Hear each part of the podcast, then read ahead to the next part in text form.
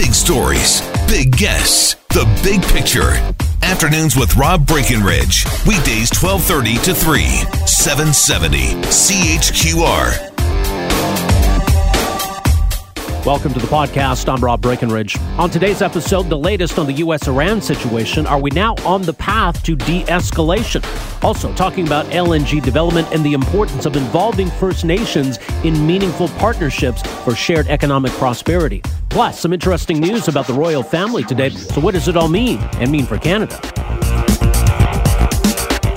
Iran appears to be standing down which is a good thing for all parties concerned and a very good thing for the world. Well, it certainly would be a good thing if, if that is indeed what has happened here. So that was U.S. President Donald Trump speaking earlier today in the aftermath of what happened last night. These missile attacks on two military bases in Iraq that house American troops and, in fact, Canadian troops at at least one of these bases as well. Uh, so no American casualties, no Canadian casualties in, in those attacks. And, and maybe, just maybe, this is Iran's way of saving face and taking a step back from the brink. Now, we did, of course, have news last night of this uh, horrific uh, tragedy, this plane crash. Uh, that, as we've learned today, included 63 Canadians killed, 27 of them from Edmonton uh, a plane that uh, had taken off from the airport in Tehran that appears to be a very tragic coincidence, not at all linked to this standoff. We'll have more on that news today. But joining us to talk a bit more now about where things stand between the U.S. and Iran and whether Iran has indeed blinked. Uh, very pleased to welcome the program uh, here this afternoon. Noah Rothman he is a uh, associate editor at Commentary Magazine, also a contributor to NBC News and MSNBC, and he is uh, author of the book that is called Unjust Social Justice and the Unmaking of America. Noah, great to have you with us here. Welcome to the program. My pleasure. Thanks for having me. All right. So you wrote a piece today up at commentarymagazine.com looking at uh, whether Iran has blinked. Uh, it, I mean, it appears that way today. How likely do you think it is? I mean, it seems that way. Uh, Iran has the capability to produce casualties if it were so inclined. Um, I don't think it was so inclined. It seems to me, uh, and it seems to other observers, and I'm inclined to defer to them, that these uh, this display of ballistic missiles and cruise missiles, while escalatory because they originated from Iranian soil and they were ballistic missiles and not rockets, um, was nevertheless calibrated to not produce an American response. Um, the mission was apparently telegraphed ahead of time, communicated to Iraqi uh, government sources, which communicated that to American officials. The launch provided Americans with enough time to harden them, their positions and avoid casualties. And after the uh, the volley was launched, uh, Iranian Foreign Minister Javad Zarif spoke about the retaliatory response in the past tense. Now, that's not to say that all Iranian responses are over. The most dangerous responses, which we're still prepared to see in the future, will come from uh, proxies, deniable proxies in theaters outside the Middle East. So what we're really concerned about are places like Europe, Latin America, and North America. Nevertheless, um, that's returned to the status quo ante. I mean, that's pretty much what we've been dealing with from Iran for the last 40 years. Yeah. What we've been seeing from Iran over the course of the last eight months were direct, undeniable attacks on American and allied assets, uh, on shipping in the Strait of Hormuz, on uh, the oil facility in Saudi Arabia, downing American drones, raining rockets on American positions over the course of the last two months, and producing deaths and casualties as a result. So if we see a climb down from that as a result of this attack that neutralized Qasem Soleimani, uh, uh, Soleimani mm-hmm. then we've deterred Iran. We've restored a deterrence which had broken down, and that is an unequivocal victory for the president and the United States. Right, and, and certainly, I mean, you know, that, that threat of force, while potentially escalating, is is a, a, a deterrence factor. The idea that uh, the U.S. is prepared to respond in kind if Iran retaliates in a serious way, that's something that the Iranian regime obviously has to, to factor into consideration. Then. And it seems like they are. And we're dealing with, um, to the extent you can you can make this assessment, we're dealing with rational actors who understand cost-benefit analysis and who respond to deterrent signals. Um, if you raise the cost of doing business to a point that the risk and resistance is unacceptable, then you've created the conditions for deterrence. Um, this is just really basic elementary theory. Uh, and it seems to be applicable in this case. So a lot of observers who are suggesting that this is an escal- escalation that was going to precipitate further escalation completely misread the situation from the beginning. Deterrence had broken down and a disproportionate response to the siege on the, American embassy, which, by the way, breached walls, resulted in the in the uh, incineration of the uh, of the front uh, office space, and forced American diplomats into a hiding space. It was a real contingency. We had to insert 100 Marines on an emergency basis to disperse this crowd. Um, the response to that has been so disproportionate that it has scared uh, the Iranian regime into adopting a status quo ante position, and that's the objective, and the objective seems to have been achieved. Uh, that's something that we should be celebrating. Uh, it seems that you know anybody who's disappointed by this response, I'm, I'm really not entirely sure what they hoped to see achieved. This is an unequivocal, as I said, victory for the United States and a very good thing for our troops in, in harm's way. Uh, back in the early 90s, uh, after Israel uh, took out uh, one of the leaders of Hamas, uh, the the Iranian, well, Hezbollah through, or yeah, it was Hezbollah, not Hamas. Hezbollah, um, they, they bombed uh, the Israeli embassy in Buenos Aires. Uh, I think it was about a month after that happened. So, you know, that kind of a response may be coming further down the road. I, I guess we can't rule that out, but different dynamics today, certainly. I mean, it, it certainly could be. And if it were, it would be a dramatic escalation. And I wouldn't put it past this administration to respond once again disproportionately to such a dramatic uh, attack on, on American interests. Um, but it, it's speculative, and I don't want to get in front of events. Um, what we've been seeing over the course of the last two months were direct uh, escalations and attacks on American interests, American personnel, and the kind of stuff that should precipitate an international military response. You know, in the absence of the fracking revolution over the course of the last decade, when the United States and Canada and others can now serve as the stabilizing force to prevent oil shocks. Mm-hmm. The kind of activities that Iran was engaged in, basically shutting down commerce and attacking the world's largest petroleum processing facility, that would have necessarily resulted in an international military response because you couldn't allow the oil market to be shocked like that. Um, but in that, in, in, in this new world order, in which we have the capacity to to calm oil markets, we have a lot more freedom of action, and Iran has very much fewer options. Uh, so it's understandable that you would see Iran try to um, experiment with its freedom of action and try to shape geopolitics in ways that are that it used to have the capacity to do and no longer does. Uh, nevertheless, we've uh, we've managed to affect, uh, I think, Im- impose a level of caution on the mullahs that was previously uh, not evident in their behavior, and again, that's a good thing. Yeah, it is. Uh, the, the events that led up to the decision to take out Soleimani, what, what's your sense of what Iran's objectives were? Are they trying to drive the Americans out of Iraq? What, what, is, what is their goal, or what had been their goal? That's one strategic consideration. The uh, chief strategic consideration from the Iranian perspective is to uh, destabilize the region and to impose a lot of uh, fear and trepidation on Europe. Uh, what they want to do is sever the American-European alliance and to compel Europe to break from the pledges that it made in the uh, Iran nuclear accords in order to give Iran more freedom of action and lift some of the sanctions that are crippling its economy. One of the reasons, one of the things that was reported early on when Iran said after the killing of Soleimani, Iran said, you know, we're we're failing to abide by the JCPOA for the most part, and it was reported in the West that Iran had dropped all its um, all its uh, recommend, uh, its obligations from the Iran nuclear deal, but that was not true. Iran will continue to abide by the so-called enhanced verification provisions within the deal, because if we were to abandon the deal entirely, Europe would be compelled by virtue of the provisions in the deal to reimpose the sanctions that were imposed on it in the in the uh, time before the deal. It's not in um, Iran's interest to see those sanctions reimposed. What it wants to do is get these sanctions lifted, and in order to do that, it has to sever the European American alliance. So anything that it does that, that threatens to uh, restore American and European cohesion uh, is detrimental to its to its uh, strategic vision. So yes, getting the United States out of its region, one objective, but it's a secondary objective. The first is to lift the economic pressure that's really crippling this uh, its capacity to act in its region and threatening the stability of the regime. Yeah, well, I mean, to to all of that, of course, the, the president talked today about uh, a greater NATO involvement uh, in the Middle East. He directly appealed to to UK ally or to European allies, including the UK and, and Germany, and announced new sanctions on, on Iran on top of all of that. So, w- what is the uh, administration's objective now at this point vis-a-vis Iran and and its allies? Well, I'm. I don't think anyone will say it out loud, but ultimately the objective is regime change.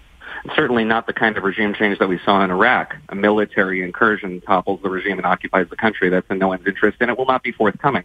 Mm-hmm. But if you believe that this regime is a threat to geopolitical stability, and it has nothing to do with its uh, weapons program, just it's the fact that it's the world's chief sponsor and exporter of terrorism, that threat will not abate so long as this regime exists.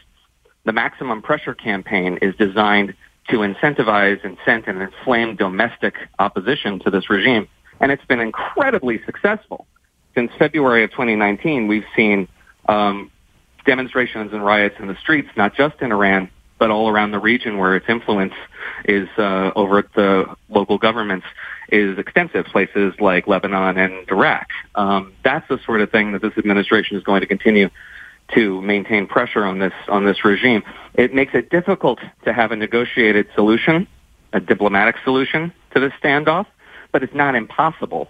You can have two tracks at the same time, um, which is one of the reasons why this administration has so far said, you know, so told members of the diplomatic corps that you're not supposed to meet with opposition figures. You know, we, we want to make sure that this, we don't want to inflame tensions anymore with the government because they want to maintain the capacity to negotiate with this regime and provided a diplomatic off-ramp, a means by which it can de-escalate crises in the event that they exist. But ultimately, it is the policy of the United States government over the last 40 years, with a brief exception of the Obama period, to see this regime dissolve. Uh, I think that's ultimately the United States strategic objective. I don't see that changing anytime soon. Yeah. Well, it, it, well, one would think. I mean, you know, Trump has certainly taken a harder line with regard to Iran than he has, for example, with uh, the leadership in North Korea. I mean, different situations, obviously, but but do you think Trump is is open to some kind of a, a deal with the the Iranian leadership? Oh, absolutely.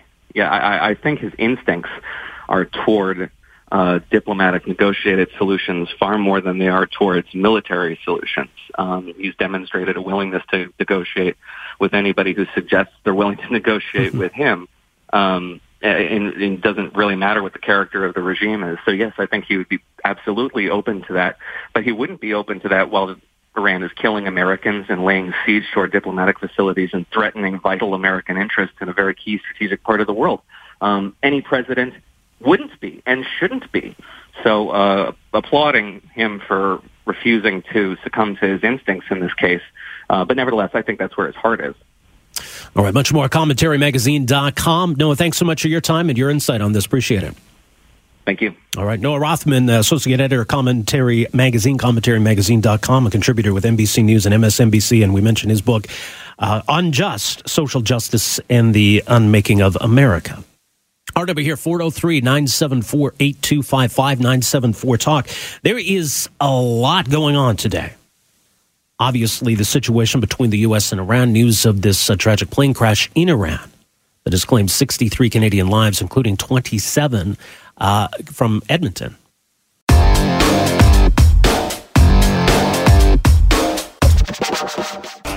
You know, see, I think certainly Canada is making important strides and, and maybe the whole experience with the Trans Mountain Pipeline, maybe even before that, the Northern Gateway Pipeline, you know, learning these lessons when it comes to the importance of meaningful consultation with First Nations and also the prospect uh, and the value of partnerships with First Nations, uh, where we can have that, that shared prosperity and cooperation.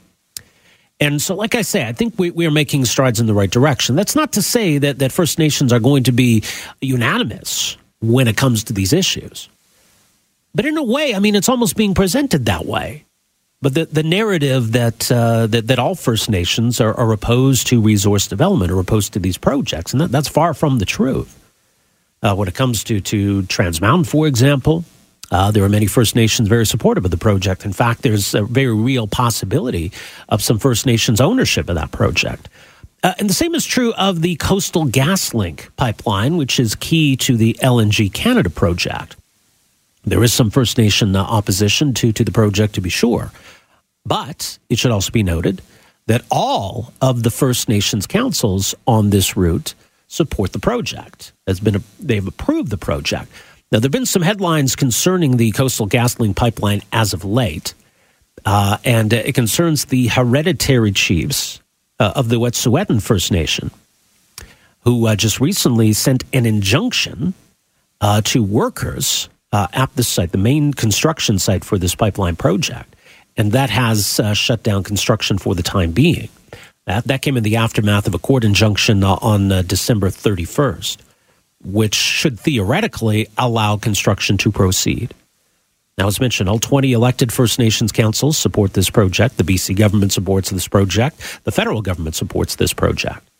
And what's interesting, even within the Wet'suwet'en First Nation, the elected band council and chief support the project. The hereditary chiefs do not. But joining us to talk more about uh, these projects and the importance uh, of First Nations consultation, partnerships, very pleased to welcome to the program here this afternoon Karen Ogden-Toews, who is uh, CEO, one of the founding members, in fact, of the uh, First Nations LNG Alliance, a former elected chief of the Wet'suwet'en Nation, still a member, in fact, of their elected uh, council. Karen, thank you so much for joining us here today. Welcome to the program. Hi, good afternoon. Um, and, and help, I, I, think, you know, it's important that people understand that, that um, you know, the elected chief, the elected band council of the Wet'suwet'en Nation do, do support this project. But, but why do we have different voices claiming to, to speak for the First Nation?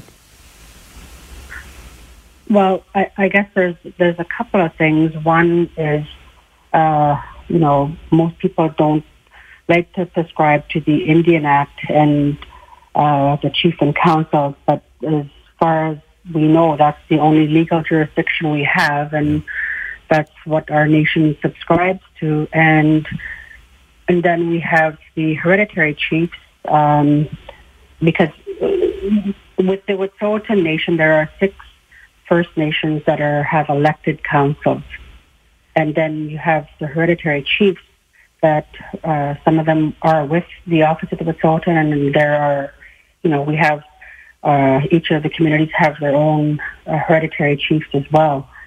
And, um, you know, because, you know, being on council, we have to deal with, with a lot of issues, social, economic issues within our community. And so because we're the legal jurisdiction, uh, until something else comes into play, that's what we subscribe to to get services, programs and services to our communities. Right that actually help the people on the ground.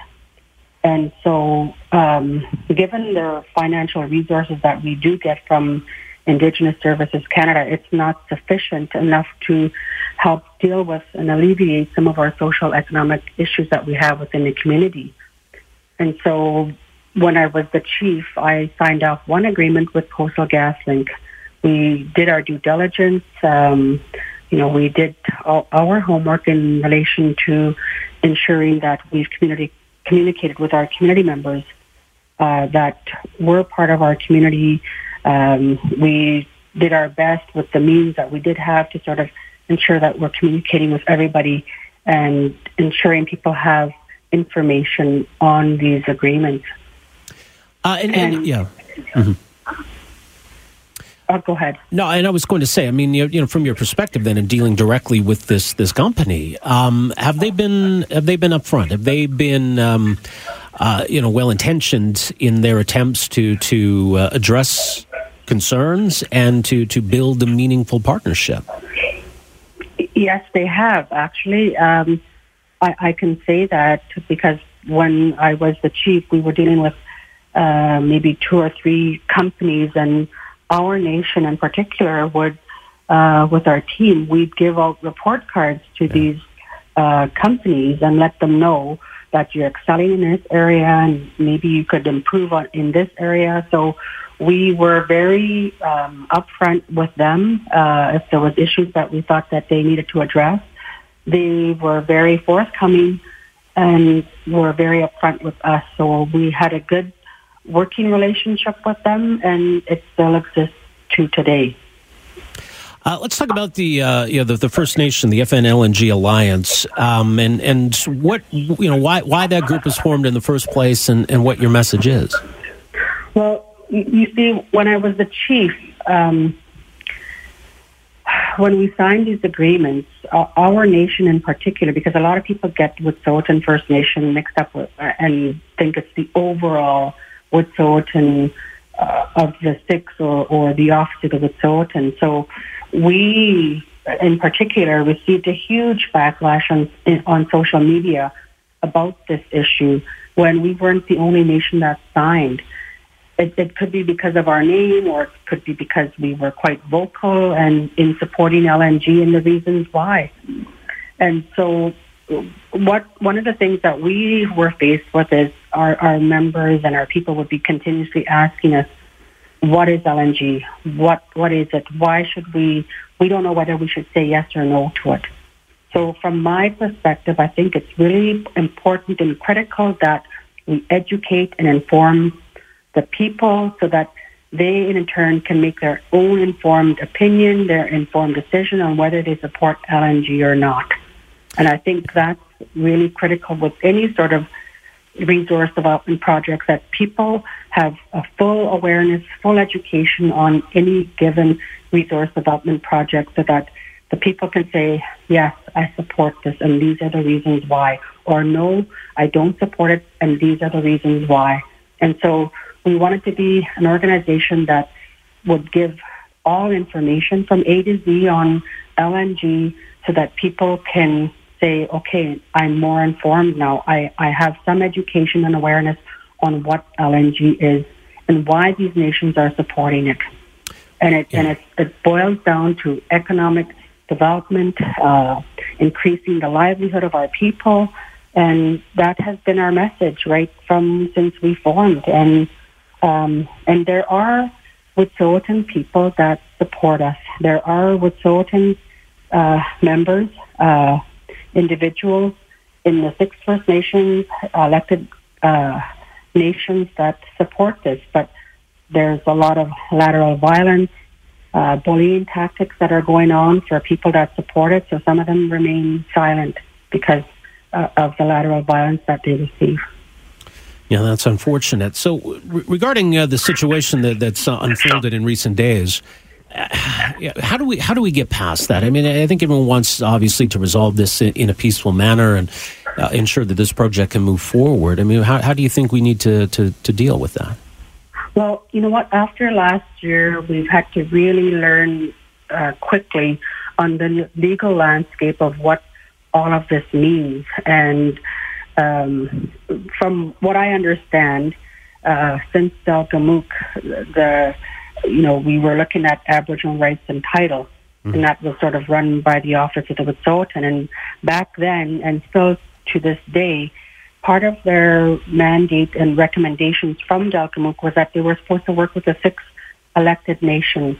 And at that time, they were looking at uh, uh, going after a treaty. But that soon fell by the wayside. Our nation hasn't been involved with that organization and um, it it really was a, a step to working together because we understand that you know hereditary chiefs are here to stay, and so are the elected councils until the Indian Act changes. Both forms of government are here to stay, and it's up to all of the Wet'suwet'en people, which are clan members.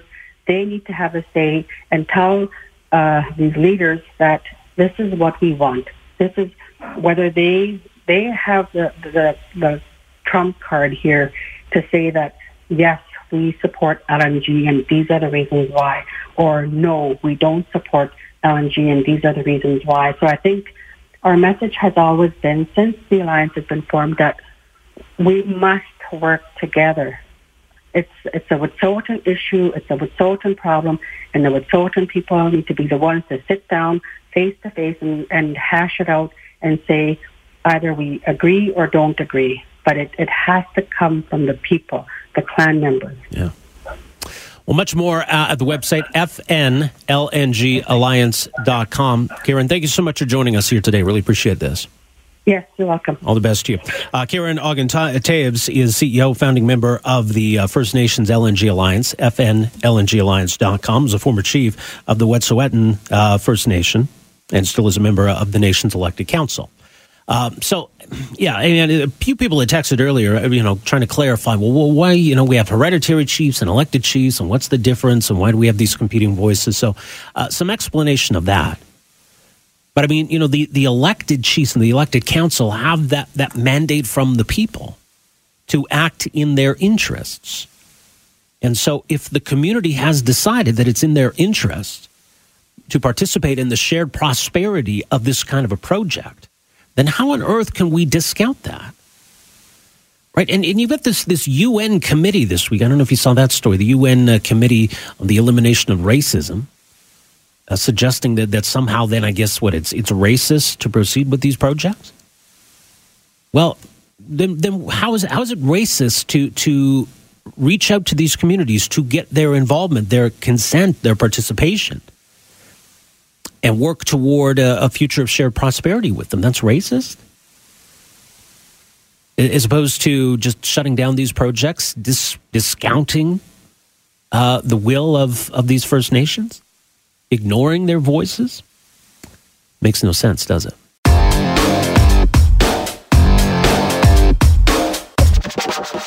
Some pretty surprising news today concerning the royal family, specifically uh, the Duke and Duchess of Sussex, Prince Harry and Meghan, who, as you probably know, were just here in Canada over the Christmas holidays, uh, vacationing here. Uh, just yesterday, they were at Canada House in London kind of officially thanking Canada for its hospitality during their recent vacation. Then we get this announcement today. Quote, after many months of reflection and internal discussions, we have chosen to make a transition this year and starting to carve out a progressive new role within this institution. We intend to step back as senior members of the royal, royal family and work to become financially independent while continuing to fully support Her Majesty the Queen. Uh, they will be splitting their time between the United Kingdom and North America which from what we're hearing today would uh, seem to indicate Canada. But what does this mean? Do, do we have any precedents for this when it comes to, to somebody this high profile within the royal family? Well, joining us uh, for some thoughts, very pleased to welcome to the program longtime royal watcher Patricia Treble, is the royal contributor for Maclean's magazine, macleans.ca, more at writeroyalty.com. Patricia, thanks so much for joining us here. Welcome to the program. Yikes, what a day, Rob, eh? What a day Holy indeed. Man. Now, and breaking royal news in 2020. Let's get off to a good start, shall we? Yes. Well, it's interesting because I don't know. Did you have an inkling that, that maybe the couple were thinking of doing this? Because you wrote a piece from Maclean's kind of speculating about this very thing. I wrote a piece um, for the um, 2020 year ahead issue uh, mm-hmm. of Maclean's. I wrote it back in the beginning of December, and then I was literally about to press publish on another article talking about this. What would happen if they did come here, you know, for private visits or something? I was about to press publish, and then the email landed. And I just kind of went, yikes, um, the timing. There have been rumors for a while um, if you go back to last year, there were some some persistent rumors that they were they might they were thinking about maybe moving to Africa, and then the logistics of that. Even even they kind of put the kibosh on that in that um, headline making interview that they did for the documentary at the end of their Southern Africa trip when they talked about like how much this was ta- how much royalties were taking out of them when you know when when Meghan said it's not so much it's not enough to survive you have to thrive and when Harry talked about you know, how every time he hears a camera click, he thinks of his mother, yeah. um, who was hounded by the, the paparazzi um, in the 80s and 90s. Um, and so, and there have been kind of rumors about Canada, um, but not really. And then this morning, um, um, a Sun article landed saying that they were thinking of moving to Canada. Um, and clearly they've got, they've been thinking about this for a while because they've just popped up on their own website, which only had one thing on it, which was um, Harry's statement when they launched a lawsuit against one of the papers uh, for going after Meghan. It has it's now populated with all sorts of stuff about this is what we're doing. Here's our financing. Here's a Q&A. Here's the Commonwealth. Here's the serving the Queen. So this is all, this has been very pre-planned. This is not a sudden little last minute thing. There is the question, and it, and it quickly can get one down to, to quite a constitutional morass, but the idea yeah. of Prince Harry moving here and being the monarch, being the king of Canada. Oh, yeah, no. No, no, no, no. Not going to happen. We have a we have a monarch. We've had a monarch since the same monarch since 1952, and that is the Queen of Canada. Right. Um, you would have to you would have to start ripping into stuff in this country, and would do you how much how much how much do you really want to go into the Constitution? How much do you really want to open that little can of worms? Mm-hmm. The question is going to become though. So the, I'm going to back up. This statement says they're going to split their time between North America and Britain. Um, they're clearly they, they said they're not going to give up Frogmore Cottage, which is what the, the Queen gave them um, on the, the Windsor estate, which has just been renovated at the tune of millions of pounds. Um, North America was not the United States. Meghan's American, Right. um, but of course she lived she lived in Toronto uh, for seven seasons of Suits. Right? She had she rented a little um, little two bedroom little um, house uh, in Toronto, um, so she knows Canada. Um, obviously, they've just come for a six week visit. They were out in in North Saanich. Um, the assumption is when they're talking about their duties to the Queen and the Commonwealth and everything, Canada ticks all the boxes, right? You don't have you have all those those links um, without going into the states, which is a whole different can of worms. Um, because of course there's security implications. There's you know him going to a different co- to a different country versus the Commonwealth. Um, they both have high profile duties in the Commonwealth. Are they still going to do it? But here's the question that nobody has answered. Nobody said, and, I, and I've just written about this, my piece from Maclean's, um, is that are they coming for just like private visits, like for chunks of time? Like, you know how a lot of people who have, you know, if, if you live abroad, you come back, you know, you spend your, you spend your summer vacation or your Christmas vacation. You spend like a month here, um, you know, visiting all the family, the cousins and everyone, and then you go back. Is that the sort of thing? Or are they actually going to work here? And if they're going to work here, how is that going to work? What province gets their base? And if it's BC, what is Alberta going to be upset if they start talking about the environment in Alberta? What's Right. the premier going to say? uh, you've got a can of worms. Who pays for this? They talk about being financially independent, but they are very high profile people. There's going to be security. There's going to be massive expenses. Um, so this is, I have no clue. Can they get a work visa? Can they get a work permit? I was looking at this. Do they qualify for a work permit? I'm thinking somebody could pull a, pull a string for them. You would but, think. But again, there'll be questions. How did they get around the rules that everyone else has to obey? Well, but yeah, and what is this stat? I mean, his mom is I- the, the or his, grandmother rather is is the the Queen of Canada. the Queen of Canada, but she is not. So she's not actually citizen because she is she is above everything. Right. All- citizenship, everything is issued in her name. Passports are issued in her name. So she's technically not a citizen of everywhere. She has no passport. She has no driver's license. The rest of the royal family, though, are British citizens. They have passports. They use them when they travel. Um, they have diplomatic passports as well. Um, so they go through the normal system like everyone else. Um, and this, of course, will affect, as I've written my piece, this will obviously affect, if, if she's out of Britain for chunks of time, this affects her application to be a British citizen, which they said that they were going for right away. Because if you're out of the country for chunks of time, that obviously impacts it. I mean, everyone who's, you know, done landed immigrant and had to do all the calculations here, you know how that works, right? You have to be here. Um, I have no clue. What happens when Archie turns four and he has to go to school? Yeah. I mean, that's assuming it is Canada. Um, but it's um, wow, it's going to it's going to be a can of worms. It's going to be a very interesting year, I think, Rob, for Canada. Yeah, I think you're right. Well, people can read your piece. It's up at macleans.ca, as I mentioned, much more at writeroyalty.com. Patricia, thank you so much for this. Appreciate it. You're welcome, Rob. Take care. Uh, Patricia Treble, longtime royal watcher, the uh, royal contributor for Maclean's magazine. Uh, so she was still surprised, as, as you heard her say, but you know, maybe just kind of an inkling that perhaps the couple were thinking of, of taking a step back, uh, and then coming up this long vacation uh, here in Canada. It's it's all interesting timing. And by the way, and it was kind of neat yesterday for me, sort of a, a few degrees of separation. I don't know if you saw any of the images of uh, Prince Harry and Meghan, and they were there at Canada House and meeting with everybody, and there was uh, an RCMP officer there in his uh, official uh, RCMP uniform, looking spiffy. I'm like, I know that guy. I know that guy. and he got to meet uh, the, the Royals and everything. Yeah, he used to be uh, based out of here. My kid played hockey with his kid. Now he's over there and uh, hanging out with the Royals. That was kind of cool. Uh, let's not forget either that, of course, Prince Harry spent some time here in our province, had some good times here in Calgary.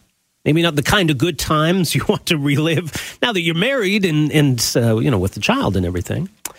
But hopefully, hopefully, Harry still has some some fond memories of, of Calgary, and if uh, they're looking to move to to Canada, you know, you could do a lot worse than uh, this this part of the country. That's for sure. Thanks for downloading and listening to the podcast. Don't forget to subscribe, rate, and review for free at Apple Podcasts, Google Play, or wherever you find your podcast.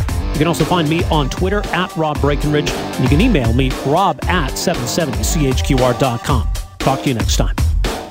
Afternoons with Rob Breckenridge, starting at 1230 on News Talk 770 Calgary.